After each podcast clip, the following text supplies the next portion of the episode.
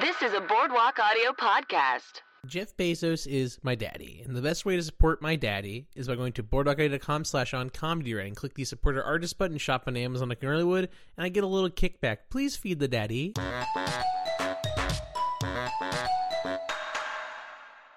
This week's episode of On Comedy Writing is brought to you by the Satire and Humor Festival. There's a brand new festival in New York, and it's coming up March 22nd to Mar- through March 24th at Caveat and Magnet Theater. It's the Satire and Humor Festival. It focuses on the kind of written humor and satire pieces you would see in piece- places like McSweeney's, The New Yorker, The Belladonna, and Points in Case. It's run by two former uh, OCW guests, uh, Caitlin Kunkel and James Folta. The festival has six workshops, panels ranging from diversity in the field to how people went on to write for TV, and a panel on writing, selling, and marketing humor books. Uh, that sounds great. You know, it seems like a great thing for uh, people who listen to this podcast. It also seems like I think it's during a spring break. Maybe I, I should know. I do have spring break, but I don't think it's during mine. Uh, the festival will feature Emma Allen, the editor of the New Yorker's Shouts and Murmurs, as well as the cartoons.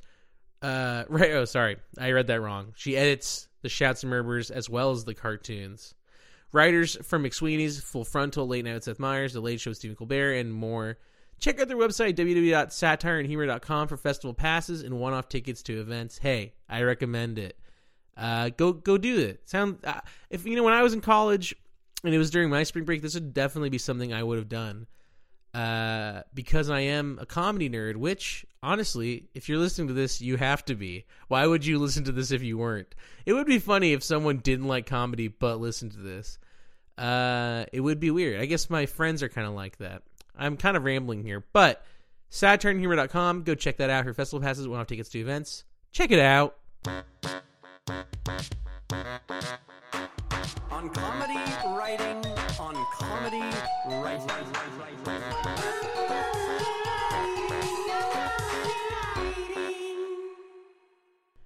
Thanks for downloading this episode of On Comedy Writing, the podcast about the business of craft writing comedy. I'm your host, Alan Johnson. And our guest this week is Claire Friedman. She worked on Wall Street for many years, then worked on the business side of entertainment, then transitioned into writing for SNL and Desus and Mero. Uh, so hopefully this is a good episode for all of you out there stuck in a career uh, that, you know, takes care of you and pays well, but maybe it's not what you want to do and you want to be doing comedy writing. So hopefully, hopefully you guys find some uh, good stuff in here. So here is Claire Friedman. Claire, thanks for coming on the show. Yeah, thank you for having me. Uh, where are you from originally? I actually grew up in New York City, Oh, wow. What, what part of New York City? the Upper West Side. Okay, cool. What was it like growing up there? It was great. I, uh, you know, typical Upper West Side experience. I did actually did some stand up comedy when I was a kid, so only because there was a stand up comedy club on the Upper West Side. Oh, It wow. was- yeah, it was stand up New York, conveniently located for Mhm. me. So maybe that's why I even do comedy in the first place. What, what was it like? How do you go from like, how do you, as a nine year old, how do you go to become a stand up comic? Like, how you do stand up comedy at a club? Yeah, well, I mean, my it's all because my mom actually got a flyer for a talent show at Stand Up New York when I was a kid, and I really wanted to do it, but I didn't have any skills.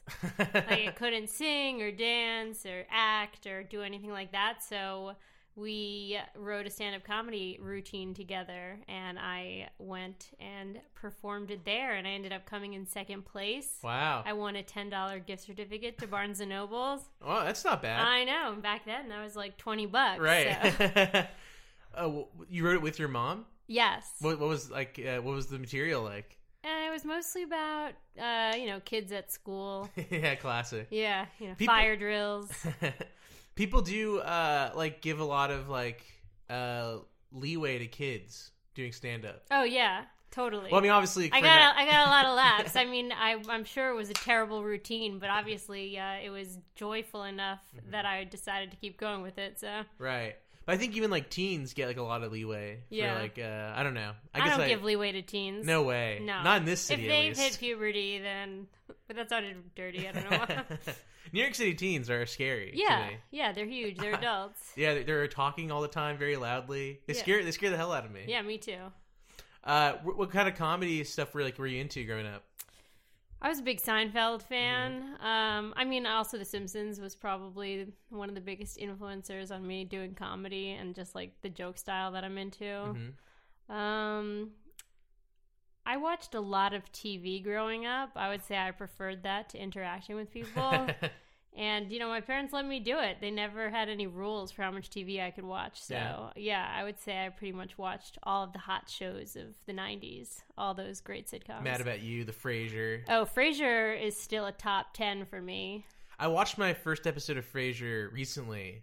Uh, it was the wow, your first episode. my first episode because I did like a there was like a. Do you know how many Emmys they won? there was like a, a Frasier comedy show that I did, and so I had to do some research, of course, on Frasier. And the episode I watched was um, it was the Halloween episode where Roz is pregnant. oh, yeah. Uh, phenomenal. Yeah, it's a great, it's, a great episode of television. Right, it's all it's like it's all like good, f- very funny hijinks. The Did you way. watch? Yeah, the entire thing is a French farce. Just Yeah. the whole show. Did you watch all of the seasons after that one Uh, I great ha- it's, episode? no, that's the only episode I watched. What?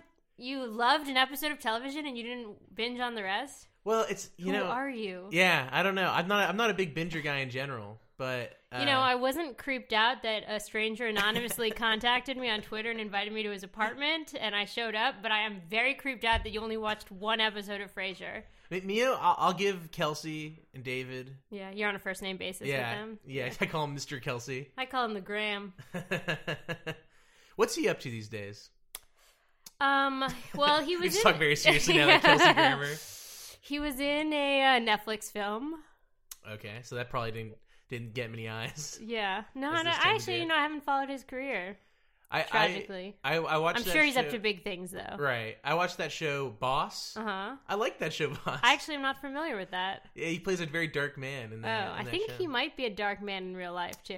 Well, there's the whole thing with his wife, right? That's Yeah. very yeah. All right, well that's enough. Yeah. That's enough Kelsey Grammer talk there. Uh, is it was it interesting watching Seinfeld like living in New York and like Yeah, I mean, I loved all the spots that they showed the exteriors of, but even as a kid, I realized that it was all just filmed on some sort of LA backlot. mhm. So I would go to the bakery, you know, where they Right. fought over, you know, black and white cookie or Right. whatever, babka, and inside it would be a very different experience, which was sort of sad for me as a child. But you know, many years later, I got to go on the backlot where Seinfeld was filmed and see what Wow. New York was for, yeah, in LA. Oh yeah, those New York backlots. Like I did a studio tour. Those Yeah. New York backlots are very weird Yeah, because they look pretty good actually, and then like like for like a second, and then yeah, it like- looks great. And then when you're standing there, you're just like, this looks like total shit. yeah right. Uh, what was I gonna say? I said something to say about Seinfeld.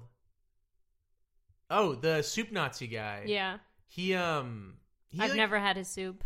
I was gonna say he like made a huge career out of, of, out of Yeah, uh, like the being soup man. being based on it. Yeah. which is crazy. I know.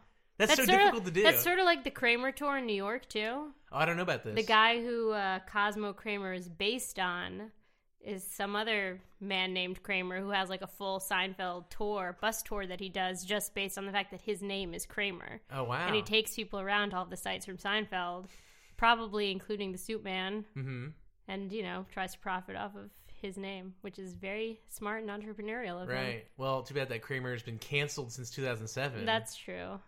Anyway. um, uh, Every topic we go down leads to some dark cancellation. uh, Kelsey's not canceled. no, Kelsey's not canceled. he just has a dark past. He's a dark past. You can't blame him for that. You know, I will say he actually, he actually also has a sad past, which know, again we're not going to go into. know, We're not really going to go sad. into. Uh, but uh, were you doing any other comedy stuff growing up?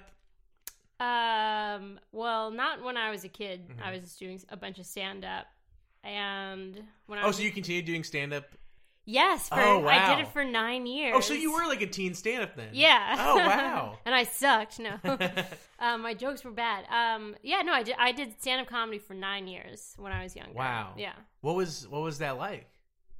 It was great. I mean, I think I enjoyed it at first. I would do like birthday parties and stuff. And but eventually when I turned around 15, I had no interest in doing it at all, but my mom wanted me to keep doing it cuz it would look good on a college application.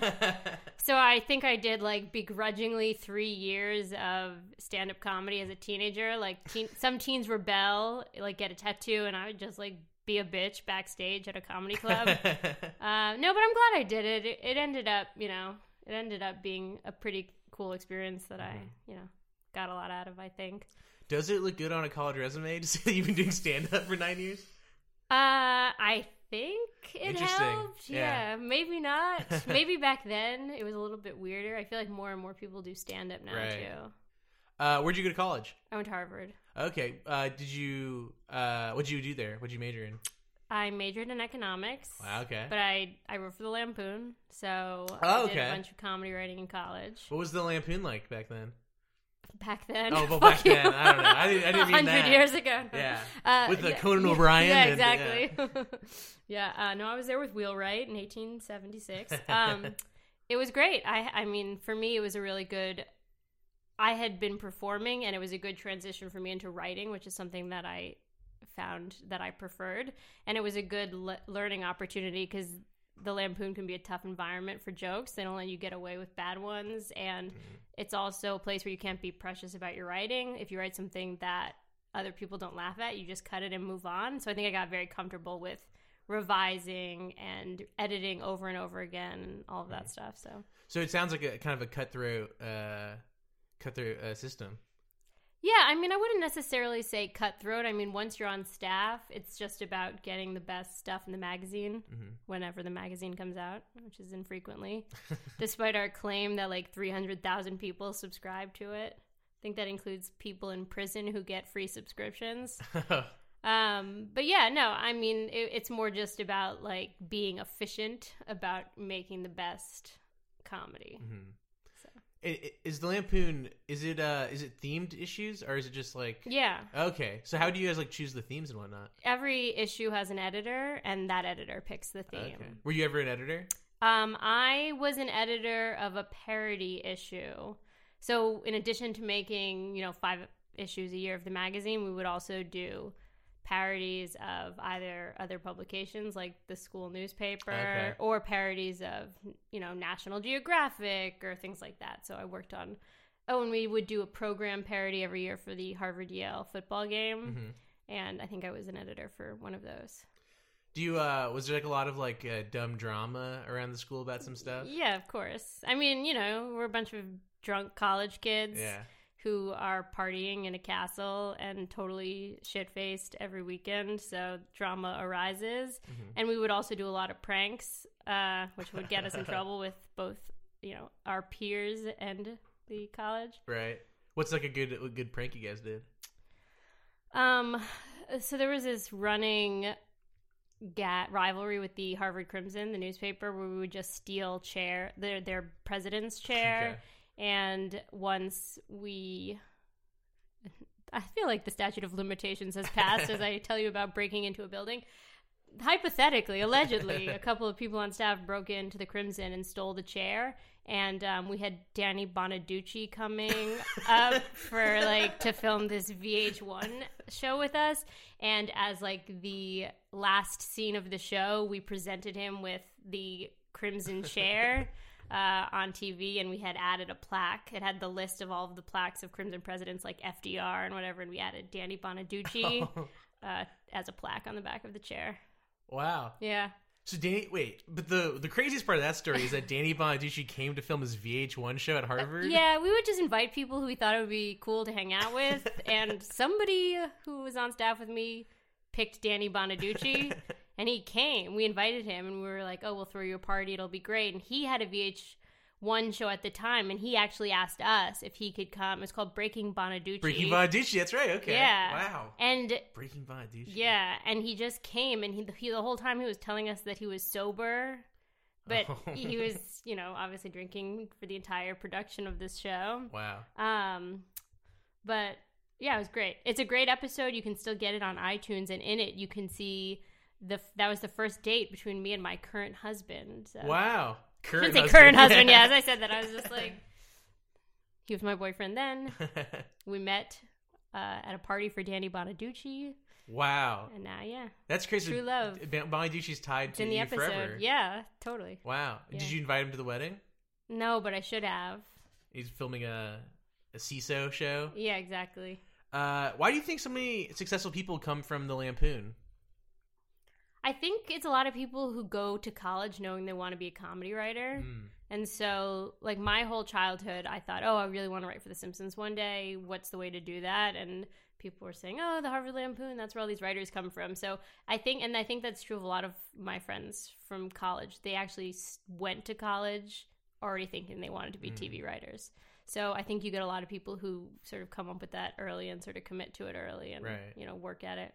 Um, also, it's an amazing network. You know, like a lot of people don't hit the ground running when they graduate. They don't know a lot of people in the industry, so you have the benefit of knowing a lot of people who've Mm-hmm. sort of been there first. What's your uh, favorite Lampoon piece that you did? Oh my god, I haven't thought about this in so long. Um I like I'm going to botch this. I mean, I know I wrote one that was about Adam Smith and the Wealth Okay. of Nations, which is like the nerdiest. This is exactly the type of comedy you think would be like a Harvard Lampoon magazine like Right. oh, it's so funny uh, about how the invisible hand wasn't real. Um, but I don't remember any of the jokes, so this is a very boring story. But so after college, uh, what'd you do?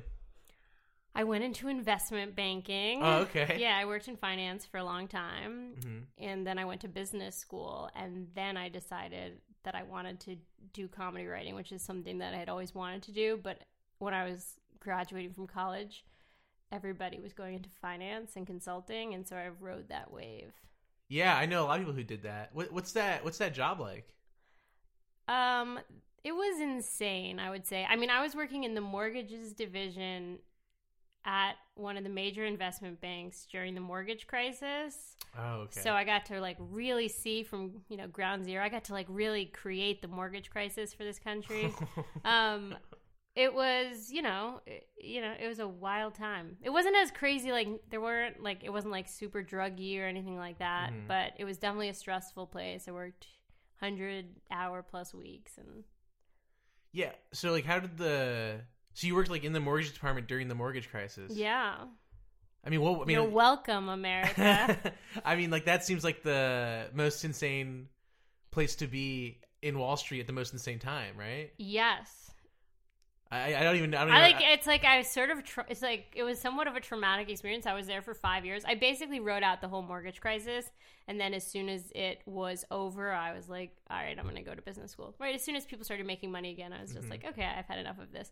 But it was just like to be on the trading floor and watching people like you know I feel like ten to fifteen percent of the firm got fired while I was there and watching people in my group leave. It was it was very sad. I mean, I'm sure a lot of like Americans outside had a lot of Schadenfreude about it, just because bankers, whatever. Uh, but you know, it was an insane experience to watch. It gave me a lot of perspective in terms of um, being risk averse. I would say too in my life because I saw all these people who thought this was gonna like last forever, and then they watched the entire economy tank, and it was a surprise. yeah. How do you think? Do you think working as an investment banker shaped your comedy at all? Uh, it maybe made me a little bit more cynical about things, but not really. I mean, I was trying to do stand up and stuff when I was working in banking, just to like, and I would sometimes do material based on finance, but I have moved away from that, I would say. People don't care about it, believe it or not. I was like, hey, I've got a great idea for a Bitcoin piece last year, and people were just like, nah, pass. oh, Bitcoin's hot. yeah, I know, right? not anymore. Now Bitcoin's dead. How would you? uh How'd you balance like doing comedy with your job? Uh, I mean, it was mostly just like being young and staying up all night Mhm. and um, trying to, when something funny would happen at work, just write it down. And then, you know, most open mics were at 10, 11 p.m. So Mhm. that was, I would just go after work and do it. It wasn't easy, but it, I felt like I needed to do it. Mhm. Otherwise, I was going to have the soul sucked out of me in finance. And so when you left uh finance, where'd you go again? You went, you went to business school. Yeah. And so then, and were you doing comedy during that time? I was doing stand up. I was also sort of anticipating moving towards um not necessarily the business side of entertainment, but being like creative exec or something. Mhm. And I went after business school to do development stuff and you know, would read scripts and think I really just want to write. Like it was sort of like I always wanted to write. Um, but I was nervous about pursuing it as a career just because it's a tough career and the chances of it working out are slim. And I had seen a lot of people try and have it not go the way they wanted to. So it just took me a long time to feel like, all right, now I have to do this. Right. So you were? Did you work in the business side of television stuff? Yeah, I would. Well, so I worked in like um, development. So I was working for a, a network where it's it's sort of on the business side and that it's corporate, and, but it's somewhat creative in that you're involved in like picking the shows that go on the air, but there was definitely business aspect to it, like thinking about you know merchandising and licensing Yeah. and all that other s- stuff. What what like surprised you about working like on the the business side of things? Just how much shit is out there. Like there's Right. like I mean I was doing development right when Netflix was starting to be like a huge buyer of scripted television and just watching the like market balloon and just seeing how many scripts would come in every day and as a writer you're thinking like oh if this script is good it's going to get out there and it's going to be made but just seeing how much content gets sent around from a development side it's definitely eye-opening for a writer to um to sort of see just how many people are out there creating like pretty good stuff. Yeah. So that was the thing that I was sort of su- most surprised about. Like for every show that goes on the air, like so many hundreds of scripts get passed on or read Right. before that happens. So Do you think like because right now there's like probably more there's more content obviously I hate saying content but like yeah, there's more like shows and stuff than ever before. yeah. Do you think there's gonna be like a, a like a bursting of the bubble at some point? I mean, I hope not. As a Yeah, writer, I'm yeah. like, I hope the bubble grows and grows and grows. uh, but you know, it just depends on if places like Netflix and Amazon keep using tech money to buy more content. Yeah. like networks i feel like have a more limited budget in terms of what they can go after but you know these other streaming companies are really driving that expansion. Yeah, and it, it's weird because like I, it's very no one really knows how much money they're making or losing, right. And so it's could it could go belly up at any point, which is weird. that's true. I mean netflix claims that because like the whole world watches what they're putting on the air hmm that they're earning enough. And they have a different business model obviously because they don't rely on commercials or anything like that. But uh yeah i guess there isn't that much visibility into any of that so Well, it's also like they say like you know like Bird Box whatever. It's like sixty million people watched, and like there's I don't think that's true. Right, and that includes people who like started it and watched two minutes and turned it off. Right. There's like some amount of time that it. But I did watch Bird Box. Did you watch it? I didn't because I was I because I felt that you, wanted- everyone you didn't like those numbers. So you, Well, honestly, I felt that like uh the weird like Twitter push. I don't know how how much you're on Twitter, but the weird Twitter push of it felt very fake to me. yeah, To the point where the Bird Box challenge. the Bird Box channel, I felt like just like robots talking about Bird Box all the time. I think that Netflix just hires a bunch of Russian bots to like push out Bird Box I, challenge. I really think maybe, and then people like did jump onto it. I think people organic not not organically, but people did jump onto it. and Then it became and you think because that, because you thought the Bird Box challenge sucked, or I honestly, like, actually, the way you say Bird Box challenge, I forget what that was. There was like something blindfold, right? yeah, I think it's like doing something blindfolded. wow, what a great Yeah. uh, challenge by Netflix. But I, I don't trust Netflix at all. cool, cool, cool. and that leads me to another rant. Uh, no, but well, actually, though, I do get mad when I see Netflix, like, uh, like just brands in general on Twitter, talk so glibly. But specifically, Netflix makes me mad when they do that. I don't know why. You mean like when they try to be authentically cool or whatever, and they just come across as lame? Yeah, well, even like today, like today's uh, International Women's Day, which I guess is that I don't know if that's a real thing. Is that a real thing? Uh, I mean, if Instagram says so, Right. yeah. And now it's like you see all the brands like saying stuff for International Women's Day. It's like, what? Are you, what's going on? Right, I think there's a Twitter account that's like brands that have used the phrase "bay." It's just like, you know, it's funny. I would, I'd recommend the follow. Well, and that that gets me thinking now. And now I'm just really am going on a rant here, but Please. like Captain Marvel's coming out today, and I guess that's. I feel like Disney. Uh, now, yeah, Do Di- it. Well, I feel like Disney's co-opting like social justice and like feminism and stuff to to have good media narratives to their movies. You know, I can't comment on Captain Marvel. A good friend of mine actually wrote the Oh, script for that. okay. I wanted to hear what you would say about it, though. Wait, they wrote the what? the script. Okay, well I haven't seen it, so I okay, can't. Okay, yeah, so, I'm seeing it on Sunday. Okay, well I can't say anything about it. I haven't seen But it. But you know that they co-opted social justice. No, I don't That's- think the writers did. Yeah. I think it, I blame Disney, the company. Disney. Okay, fair enough. Fair enough. But um, yeah, I don't know. I don't know why I did that. You know it's a really good idea to have a writers podcast where one by one we eviscerate every potential future employer. And uh, yeah, Yeah, well, we did Netflix, we did Disney. What's next? Hulu. Yeah, well, uh, Bezos, get out of here. Yeah. I I do do Amazon ads on this show. Oh, so, really? Yeah, but I do say mean things at Bezos. What do you think of their shows? Their TV shows? I actually like a couple of their shows. Yeah, which ones? Uh, I like Catastrophe. okay, yeah. okay. Uh, uh, well, I liked. Uh, oh, uh, Fleabag. I love Fleabag. Mhm. Um, Jack Ryan was fine. Uh, I don't think I've seen any other shows. Is there any, any other shows that you've seen from them? Forever. oh, I, Forever was was okay. I liked a lot of it, but there were parts of it that Yeah, were I better. liked it. Yeah, I say overall I liked it. Yeah, Um, there was that Mozart in the Jungle one. I never saw it. Transparent. I've only seen a couple episodes of Transparent. Yeah, they're, they're good. Yeah. Uh, they got that The Widow with Kate Beckinsale Oh. that just came out. Who's uh, and here's another rant coming on the Pete Davidson thing. I think that's a fake relationship. what do you mean you think that's a fake relationship? Well, I, you know how like celebrities do like ah, God. This is the weirdest podcast episode I've ever done, where I just go on stop talking about comedy in the middle just to say things. We also did like 15 minutes on investment banking. That's so- true. But uh, you know, celebrities like when they have something coming out, they Uh-huh. like do stuff to like be in the news organically. Yeah. And so I, I you know, no one's talking about the widow. so you know, Pete Davidson's. You know, you want to go to a Rangers game in Tongue, and uh, Do you yeah. think he gets a kickback from the widow? yeah, he gets uh he gets money from Amazon. I don't know. Yeah, that's, that part maybe maybe it's where it falls.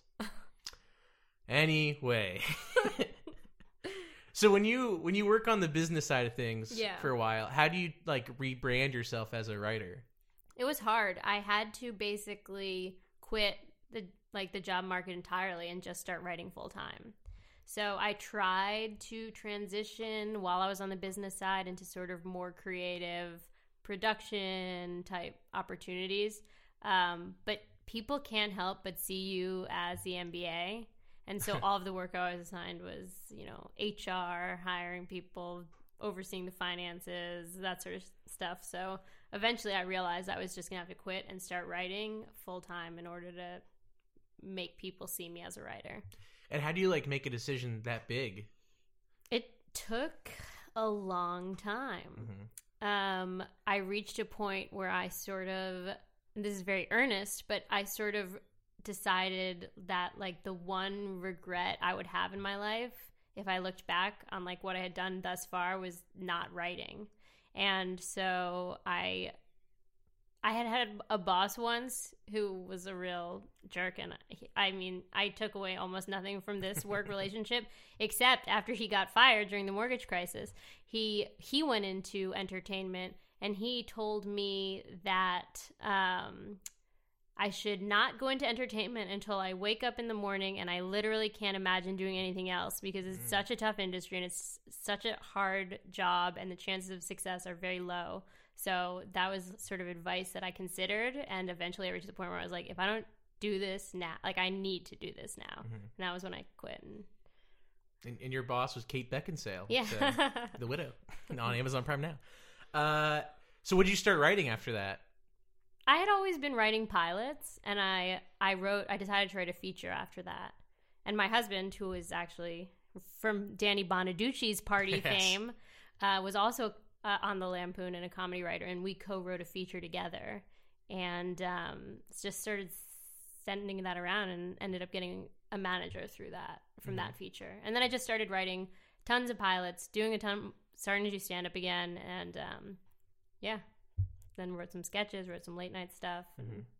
got I got on SNL after that. So, So yeah, how how'd the SNL job come about? um, I had written, you know, my manager had emailed me sort of in May and said, "Are you interested in applying?" And I had been focused focused like mostly on scripted opportunities at the, up to that point.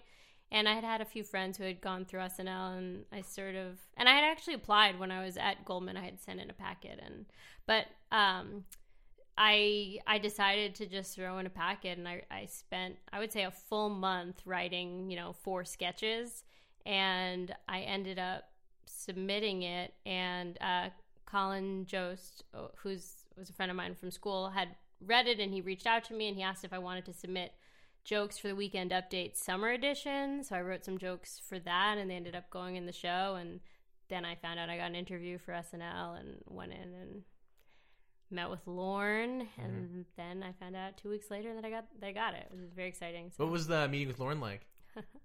Um, so it was sort of crazy. I had I I was told I was coming in for interviews. I came in around noon to Thirty Rock, and I met with a couple of you know head writers and producers. And then they told me that they, and I've never even really admitted this to anyone. They told me that I I would get a text message and find out if I was going to meet with Lorne later or if not. Mm-hmm. and I, you know, I wait, I went around and for about five hours, I sort of just wandered around waiting for this text message. And I, I you know, I, I never got one. And then I looked at my phone and I realized I had given the assistant my wrong phone number. and I've actually never admitted that to anybody before. Only she and I know. And so I contacted her and I was just like, oh my God, I gave you the wrong number. And she said it was totally fine. She had reached out to let me know that they wanted to meet me, but that he didn't want to meet me until later in the evening. And so, Oof. yeah. So then I went back to 30 Rock and hung out for like another hour or two. And then uh, found out that I was going to meet with Lorne. And I went into his office and it was already night at that point, And he didn't have any lights on in his office. it was, he had this one tiny desk lamp on and he was sitting at his desk and it was very dark. And I walked in and, you know, had a very brief interview with him. In the dark? In the dark, yeah. Wow, that's Power move, that's right? Scary. Yeah. Wow. How, what do you do when you're like an I, interview? I have that? to assume. I mean, I say you know the sun had set to give him like the benefit of the doubt that maybe like it had been light in there, and then Mm-hmm. it just subtly transitioned, and he hadn't really paid attention to it. Um, but it was definitely shocking to go Yeah. into an interview in a dark room. How do you prepare for like a big interview like that? There's not much you could do. I mean, I definitely like went online and listened to podcasts and read blogs about people who had had interviews to Mm-hmm. try to get a sense of, you know, are there any questions or whatever that I could prepare for. I um I probably went back and rewatched a bunch of old SNL classics from my childhood and sort of thought about which my favorite characters and sketches were and that sort of thing. But, you know, sort of it's just showing up and Mm-hmm. it's a little unpredictable. And that was your your first television writing job. Yeah. So what was that? And it's also like SNL. So what was that like transition like to that? It was sort of crazy. I mean, so I mean, for me, the hardest part was coming from a very corporate world and a corporate environment where you know I spent my whole career working in places where you're expected to behave in a certain way, and then showing up in a comedy writing room and having to shed those like beliefs and all those lessons that I had learned, which were worthless to me at that point, and just like get comfortable with the fact that it was going to be sort of a shit show at times, and it was going to be unpredictable and all this other stuff. So it was that was probably the craziest thing for me. And I bet like the the schedule being so insane must have been like part like the biggest part of that. Well, the schedule being insane was not hard for me because in Oh, 'cause you worked all banking, yeah, hours, I had worked bad hours. So that was actually totally manageable. It was just more like the expectations of how you were supposed to behave. Mhm. Like I'm not a, you know, somebody who like is loud or interrupts people or jumps in and like typically at tables you have, you know, that sort of dynamic. So What were like your first weeks like on the show? uh trying to even remember i think at first you're just totally confused by absolutely everything i mean snl has a way of doing everything that is uh unique exclusively to snl so no other friends who i had who were writers sort of could give me advice or guidance on what was going on. I think you just sort of like you immediately showed up and you know they tell you to write a sketch the next day and you submit it and you learn you you know you just like trial by fire. You go through all of the emotions and sort of you know the first couple of weeks the expectations are pretty low that you're going to submit like incompetent material and you're going to say dumb things and you're going to embarrass yourself at pitch and then you sort of just like learn it learn it by screwing up i would say Yeah. and then yeah go from there Who are your like favorite people to work with? uh, well i just got a text message from kristen bartlett who is a Oh, good friend of mine and i wrote been, with her been in that chair. Oh, really? yeah, she's on the podcast. Oh, that's funny. Um, I wrote a bunch with Gary Richardson. Oh, yeah. And uh, Michael Coleman, and you know a bunch of other, mostly uh, the new writers who I started with became some of my closest friends, and some of the new cast members too. So Is there a way you write differently for SNL than you would like for your own sketch? yeah, well, so now I'm writing for Desus and Mero on Showtime, which is a totally different type of show, tonally, and uh, it's the, the the way that I write for SNL, you know, when you're writing, you're thinking of the SNL cast members and their voices are dictating the jokes that you're writing in a lot of ways, or like which character, you know, which movies to parody or whatever. It's like, oh, I think Kate looks like this person, so I want to do that.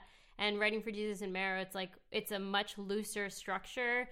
The sketches don't have to be a certain amount of time. They can be, you know, one page, they could be five pages. And the guys are, you know, they are sort of doing character acting for the first time. So you don't really, you can't Oh, think right, like, yeah. oh, Kenan's. I know Kenan's voice. He's been doing this forever. It's like, okay, these guys, I haven't really seen them do character actors. They have this podcast and they've done themselves. So it, it gives you a lot of creativity to just come up with like anything and throw a bunch of stuff against the wall and see what sticks. And so that has been very fun. Mm-hmm.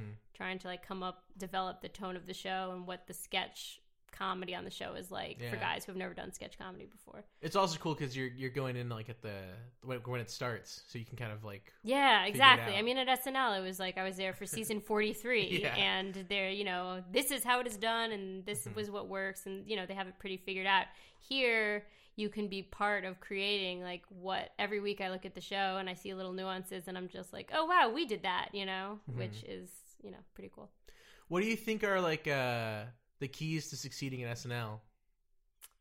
Uh, I don't know. Uh, I mean, I think it's everybody says it's about you know writing what you think is funniest, and I mean, frankly, doing a lot of topical stuff works well at SNL. Mhm. Um, it's a super social environment, so I think you know getting along with the other writers and getting along with the producers is something that helps too. And everybody there is super funny. I mean, I'm I'm like excluding the things that are obvious, like being a talented writer and being funny and not being an idiot and not saying like extremely problematic things at work, but. Um, yeah, in terms of just like it, when you're there, I think probably, you know, Mhm. how you deal with other people and being savvy about the types of sketches you put forward because a limited number of sketches can get read every week and a lot of times people are like well why would we do this now over something that's you know more topical or Mm. relevant? Well, you, you wrote during like a very like you wrote during the Trump like yeah while Trump was there, so it's kind of like a you gotta be topical. right. That's well that's not necessarily true because on Desus and Mero we don't touch trump. Right, so you don't gotta be topical. Yeah. Uh, people are in late night doing mostly trump stuff Mm-hmm. and it's been really fun to work for a show where we're not doing that. We're just trying to do what is genuinely the funniest, what we feel is the funniest, what feels like we still want to do relevant stuff, culturally relevant stuff, but you know, we're not as focused on Trump saying hamburgers or like giving Right. out Chick-fil-A or like I mean that shit is funny. It's funny when he calls like Tim Cook, Tim Apple, Yeah. but and we actually had a long debate last week about whether or not to use that clip, but you know, ultimately we're just like every other late night show will do it, so let's try to do something else. hmm What was your uh, your favorite sketch from your time at SNL that you wrote? Uh, well, so I the first sketch I ever wrote was for My Hero Larry David, Okay. and it was a Celebrity Price is Right, where he basically plays Bernie Sanders and he you know goes off on capitalism. And it ended up being this the sketch as the week went on and started including more and more celebrity guests. Like Miley Cyrus was the musical host and she wanted to be in it. So it was really interesting to see how you have so many like celebrity impersonations and then you have these other people and Alec Baldwin ended up being in the sketch too. So just like rewriting it up to the moment, it ended up for a first sketch, it was like a pretty big undertaking. Um, and then the most fun I ever had was I wrote a sketch for the Charles Barkley episode with Gary Richardson and Sam Jay called Humper Dump. It Oh, was yeah. a dating uh, show where Charles Barkley, uh, Aidy is a contest. Aidy is asking the guys on the show, you know, why should I choose you? And Charles Barkley says, if, if you don't pick me, I'll kill myself. And somehow we were, we were, I remember writing, we were like, there's no way in hell this sketch is ever getting made. and it went to the table, which was a shock, and Charles Barkley liked it and pushed for it and Mm-hmm. ended up not getting cut after dress. I mean, I can't, I'm very happy that that one made it through. Charles Barkley is so funny. He's so funny. It is wild to think that he's like one of the best like power forwards of basketball at all time. I know. and he's also incredibly funny. I know his comic like timing is insane. Yeah. Uh, with it's funny that like the the Price is Right sketch because that must have been like when you're writing you're like oh this is definitely getting on because like all these celebrities are in. Well, I mean, they only joined on after it was already in the show. Oh, I see. Yeah, yeah. So uh, when it was written initially and when it got picked, it was somewhat smaller. I mean, we still had a lot of like, cast members playing celebrities, but then uh, we started writing in the actual celebrity guests Mm-hmm. later in the week. When you're writing for like uh the celebrities rather than the cast, are you thinking like oh this person I don't know what this person's like range is as an actor, and so I have to kind of like make it range like acting proof. You mean for the hosts? For the host. For, yeah. or like I guess like Miley Cyrus jumped in, like like those people. yeah. Miley Cyrus is just like an incredible actress. I I guess yeah. I- well, I mean, she she's very funny. Actually, I wrote a line for her and I showed her, and she's like, "This isn't funny." I was like, "Okay, say it anyway." Um, no, I think I probably rewrote it, and um, and she also wanted. Then she wanted her boyfriend at the time, Chris Hemsworth, Liam, Chris, uh, Liam. Liam Hemsworth, I to also be in the I think sketch. they're married. They're married now. Yeah, Yeah. boyfriend at the time. Yeah. yeah, yeah. I know, I know. Um, but yeah, I think you know it's we are trying to think of who is delivering the lines when we write. I Mhm. mean, as I guess that's not really how a lot of other things get written. Usually, you write Right. something and then the cat it gets cast, but there you like pre-cast it in your mind and then you write towards those people. So Mhm. sort of interesting to try to guess how people will say certain things. And you've also uh, written pieces for the New Yorker. Yes. How'd you get started with that? I just started writing. I mean, I've always read The New Yorker, and actually, I think of that as like the most similar to writing Lampoon pieces, sort of these short comedy prose pieces. So this summer, I uh, I started. I had an idea and wrote it up and sent it in, and they liked it. So um, after that, I kept going, What's your uh, general approach to writing uh, a piece? like a New Yorker style Yeah. piece. I mean, it's easier if you have an idea, like if you observe something that's an unusual trend or something weird happens to you and then sort of blowing it out. Because these are short pieces, so usually they're based on one small kernel of an idea versus like a sketch, which you're looking for something louder. Uh, so I'll like see something that I think is strange uh, or that like I observe in a way that is different from how other people observe it, and then think, how would that be structured into a piece? Could it be a letter? Would it be a list? Would there be sort of paragraphs that you could break up? And then uh, once I sort of decide on the style, I go from there. Yeah, once you have that structure and you know like this is probably going to work, how do you like uh, approach it then? I mean, I do. I, I have to imagine it's sort of in like uh, what is an old fashioned way. I have a yellow notepad by my desk, and I use a pen, and I just start sort of free associating when I have the idea. So I'll think of you know funny moments or jokes, um, and then when I start typing, I sort of keep referring to that and like fleshing it out, and then you know keep tweaking and reorganizing in the computer doc Mm-hmm. but I always start with hand handwriting, just like not the structure, but just things that I think would be funny about the premise, and then I try to sort of assemble those into a written piece. Do you do that like uh, for sketches and for like late night stuff? I do. So, like, if I'm doing a commercial parody, for example, I will watch. Usually, a, a commercial parody is combining something that is sort of feels like a real commercial with something sort of insane or whatever. So I'll watch real commercials that I'm trying to emulate, and then I'll watch or like research the thing that I'm trying to like sort of jam in and take notes all along for funny ideas, and then sort of structure it, beat beat it out, and then go from there. What do you like about um, prose comedy that's different from like uh, live comedy? I mean, I really love writing prose because you can be so authentically yourself and what you think is funny. When you're writing for TV, it's a job, obviously, so you want it to be funny to you, but you also need it to meet a ton of other criteria. But when I'm writing New Yorker pieces, I can just 100% put in what I personally think is funny in my voice. Mm-hmm. So I feel like it's sort of the truest representation of sort of what I would do if like all other obstacles or factors were removed basically. Yeah, it's interesting. You get a lot of creative freedom. Uh, you don't have that in TV. Yeah, and also I mean there's as a an introvert I like the aspect of sort of sitting silently and writing, which is very different than being in a writer's room, which I also enjoy for a lot of reasons. I think it's fun to do both of those things, but you you have more time sort of alone with your thoughts, I feel like, when you're writing prose. And uh, now you work at Desus and Mero. How did that come about? So I had finished at SNL and I knew that I was not going to be going back. And I was thinking of moving to LA because what I have always wanted to do is half hour comedy. Um, uh, but then, you know, my agent sort of reached out to me and said that there was an opportunity to apply for this show. It was in New York. Was I interested? And I knew these guys and I thought they were really funny. And I loved that it was going to be very different from other late night opportunities. So I threw in a packet and they liked it. And I actually, I mean, I didn't know anybody over there. Unlike SNL, where I had known some people, um, I knew nothing about anything. And they just, I was lucky that they liked the packet. And then they called me in for an interview and hired me from there. So you were you were a fan of their like previous stuff? Yeah, I mean, I had known their Bodega Boys podcast, and I had watched some of their old show on Viceland.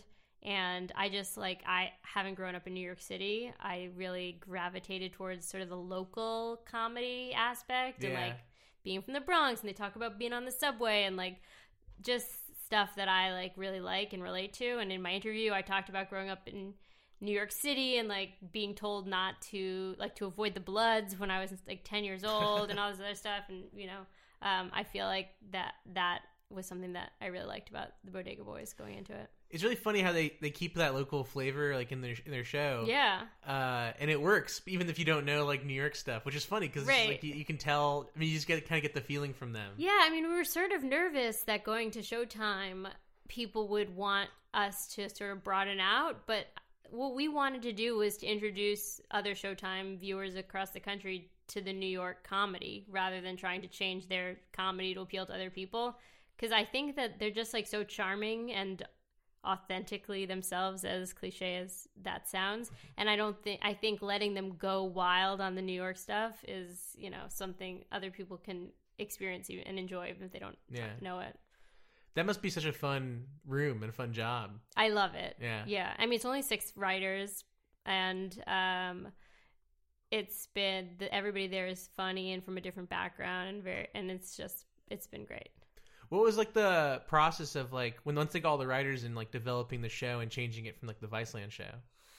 I mean, when we when we started, we had you know eight weeks of pre-production, and they hired us as you know the same time they hired everybody else, and it was we were starting from you know zero pretty much, like just thinking about the set, what are the credits going to be? I mean, we got to be involved in pretty much every decision in terms of building the show. I mean, you know, it's going to be a bigger show than Viceland. They they've got a bigger budget. They're going to have a big set. You know, they didn't have a studio audience at Viceland. Now they do. Um, there's, you know, and then they also didn't have writers at Viceland. So that was unusual and they didn't do any sketches or anything like that. So the idea was to build it into more of like, you know, a variety talk show. And um yeah. Obviously, so much of that show is about like Desus and Mero like interacting with each other and like their personalities. And like you said, like they originally, they like most of their stuff hasn't been scripted. So how does that like change now with you guys coming in?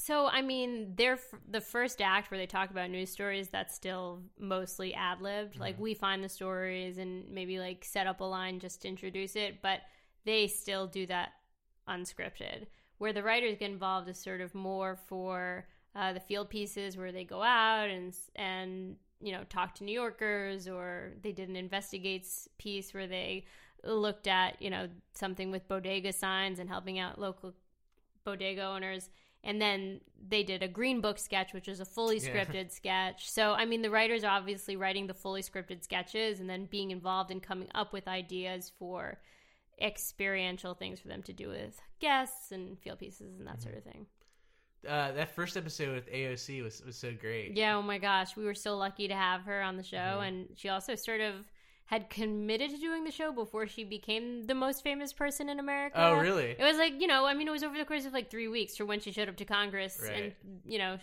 uh, became extremely much more famous. But she was friendly with the guys. You know, they're all from the Bronx and Mhm. connect over that. So it was really exciting to have her, especially at that moment. I mean, she's very hot right now. So Mhm.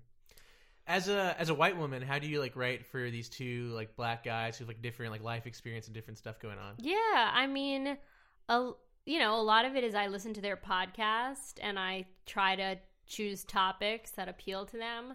What I don't do is like try to write in their voice or Right. throw in slang. I like let them do that pass of it. So what I try to do is write a sketch like I come up with something that I think is a funny idea, a commercial parody for a new product or something.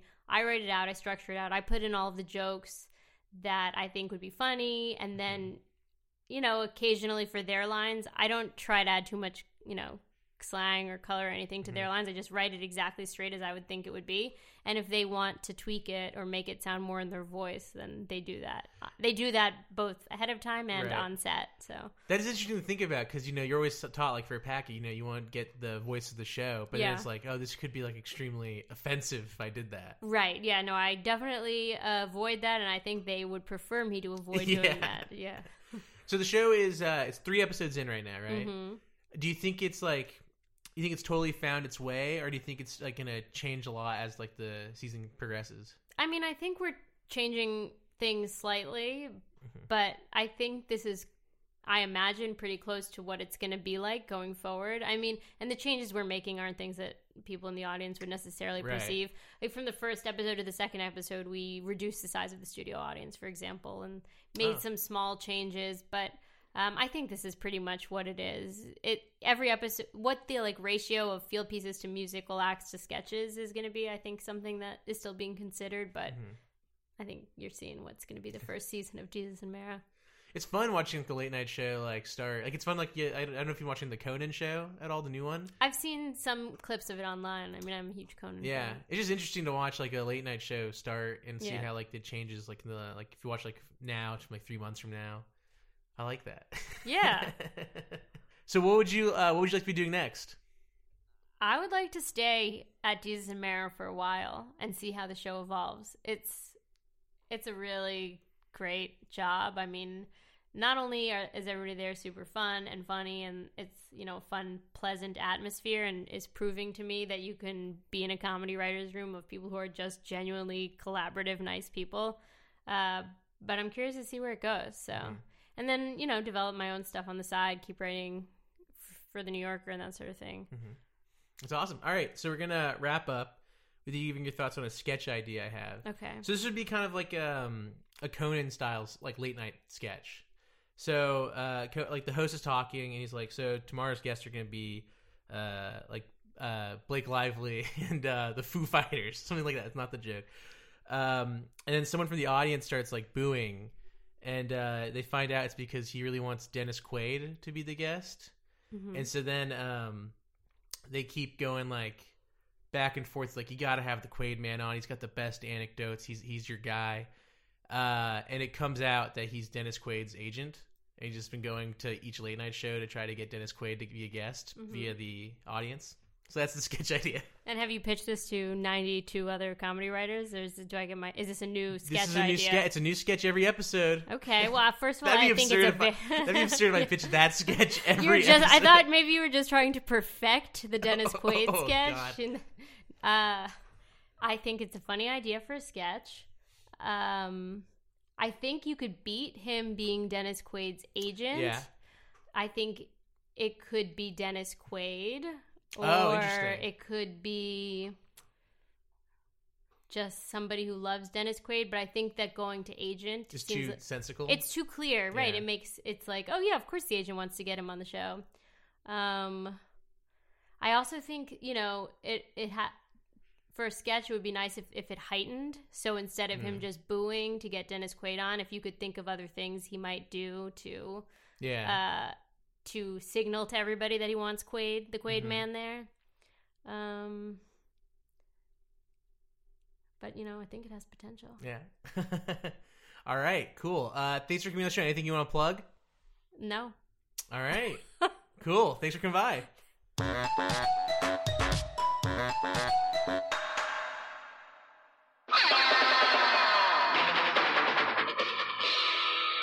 Been a Boardwalk Audio podcast. For more information and shows, visit boardwalkaudio.com. Don't forget to rate and subscribe now.